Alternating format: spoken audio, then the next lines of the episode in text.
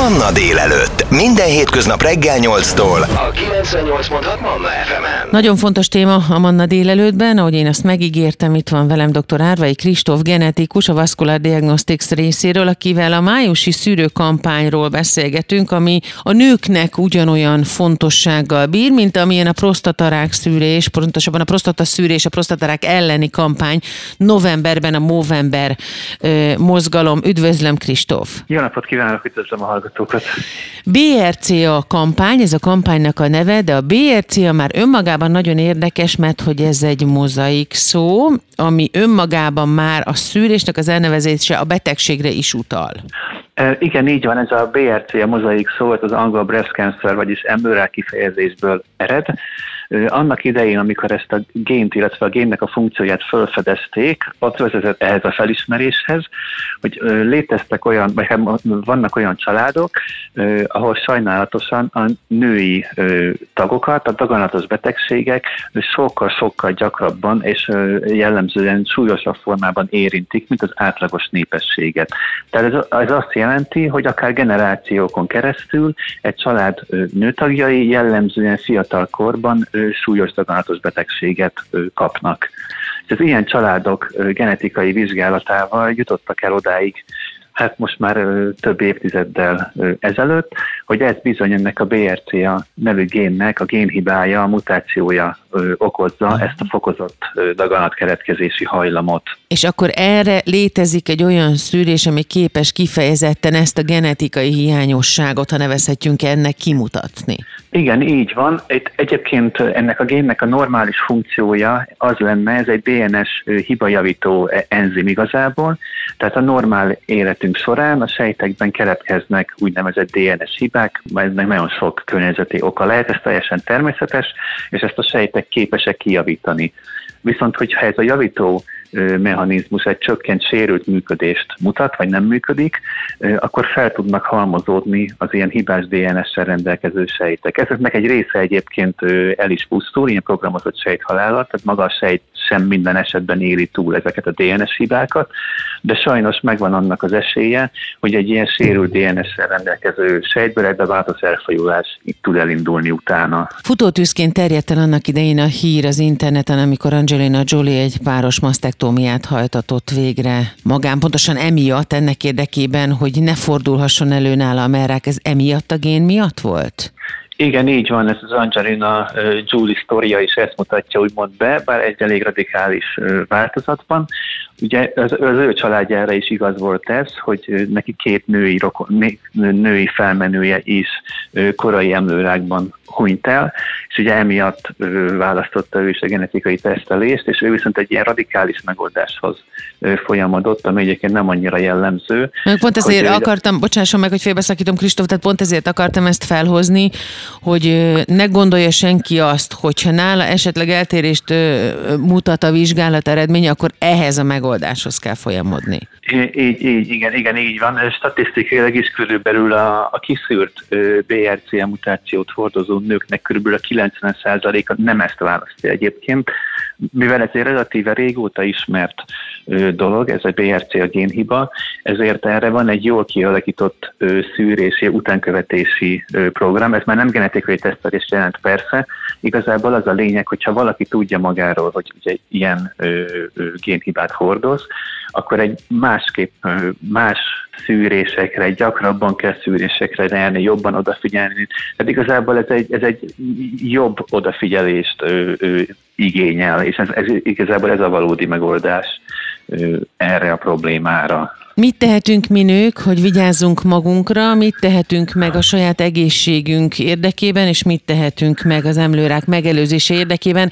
Erről beszélgetek a mai Manna délelőttben a vendégem dr. Árvai Kristóf genetikus, a Vascular Diagnostics részéről. Vele beszélgetünk hamarosan tovább. Ez a 98.6 Manna FM. Manna délelőtt. Életöröm zene. BRC a szűrőkampány májusban, hogy ez mit jelent pontosan, és miért fontos, hogy ezt elvégeztessék a hölgyek, hogy elmenjenek szülővizsgálatra, mi mindent lehet megelőzni vele, és hogy ez mennyi idős kortól alkalmazható, erre mindre, ezekre a kérdésekre választ kapunk most dr. Árvai Kristóf genetikustól, a Vascular Diagnostics részéről. Ugye a BRCA-ról, mint egy génnek a rövidített mozaik szaváról már beszélgettünk, arról is, hogy hogyan kapcsolódik ez Angelina Jolie története, és természetesen a doktor úr azt is elmondta, hogy erre a radikális megoldás azért korán sincsen szükség. Viszont adódik a kérdés, hogy hány éves kortól szűrhető például ez a hibás gén? A technikailag bármilyen életkorban lenne erre lehetőség, de a hatályos jogi, illetve irányelvi szabályozások szerint ez 18 éves kortól végezhető el ez a vizsgálat általában mi új azt látjuk egyébként, hogy tehát egészen fiatalon, tehát 18 év fölött ez elvégezhető, de jellemzően ez a 35-45 éves életkorban szokott előkerülni inkább ez a, ez a teszt. Ez így a gyermekvállalás körül utána jellemző idősávban. Úgyhogy ezt is szoktuk javasolni egyébként. Ugye amit lehet tenni, azzal a hasonlattal szoktunk élni, hogy ugye, hogyha ez a BRCA gén nem működik, ez ugye olyan, mintha nem lenne az autóban fék, és ugye úgy közlekednénk vele. Mm. És hogyha nem tudjuk, hogy nincs az autóban fék, akkor ugye a szokásos módon közlekedünk, és ez nagy eséllyel fog egy komolyabb balesethez vezetni. Viszont ha tudjuk, hogy nincs az autóban fék, akkor egészen máshogy, máshogyan fogunk vele közlekedni, és elkerülhető a baleset. Tehát akkor tulajdonképpen még hogyha diagnosztizálják is ennek a génnek a jelenlétét, akkor is tudunk preventív jelleggel másképp élni, másképp táplálkozni, többet mozogni. Erről is beszélni fogunk még, de nagyon fontos kérdés az, hogy ez a BRC a szűrés, ez helyettesíti a mammográfiát? Nem helyettesíti. Ugye a mammográfia általánosan benne van, illetve javasolható ugye egy ilyen női szűrőprogramban. A, a BRCA tesztelés valamennyivel egy szűkítettebb populációnak vagy pácienseknek javasolható.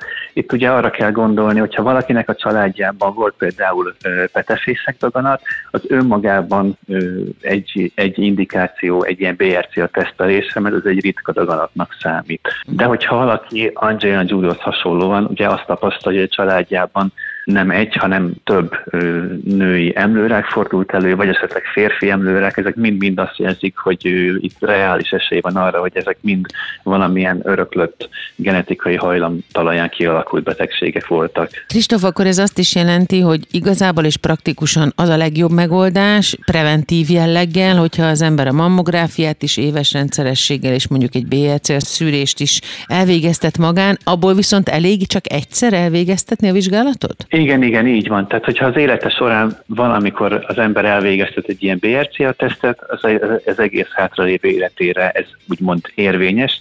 Ugye ez az öröklött genetikai állományunk, ez nem változik meg, tehát hogyha a teszt egyszer azt kimutatta, hogy van ilyen elváltozás, vagy nincs ilyen genetikai elváltozás, akkor ez életünk végéig ez a tesztnek az eredménye, tehát ezt nem kell többször megcsináltatni. Hogyan zajlik a vizsgálat? Maga a vizsgálat, ez egy vérvételt jelent a páciens számára, tehát igazából semmi különös egy rutin vérvétel, technikailag pedig utána egy új generációs szekvenálásnak nevezett módszerrel meghatározzuk a BRCA1 és BRCA2 géneknek az úgynevezett bázis sorrendjét, tehát a betűket kiolvassuk a könyvből úgymond és azt vizsgáljuk utána meg, hogy ezekben a, a betűkben találunk-e olyan eltérést, aminek valamilyen klinikai konzekvenciája lehet. A merák megelőzésével kapcsolatban beszélgetünk egy szűrésről, a májusi szűrőkampány ezzel is indul majd, ugye késő tavasszal, pontosan ugyanolyan fontossággal és olyan jelleggel, mint novemberben a prostata szűrés a férfiaknál, ez a BRCA szűrés,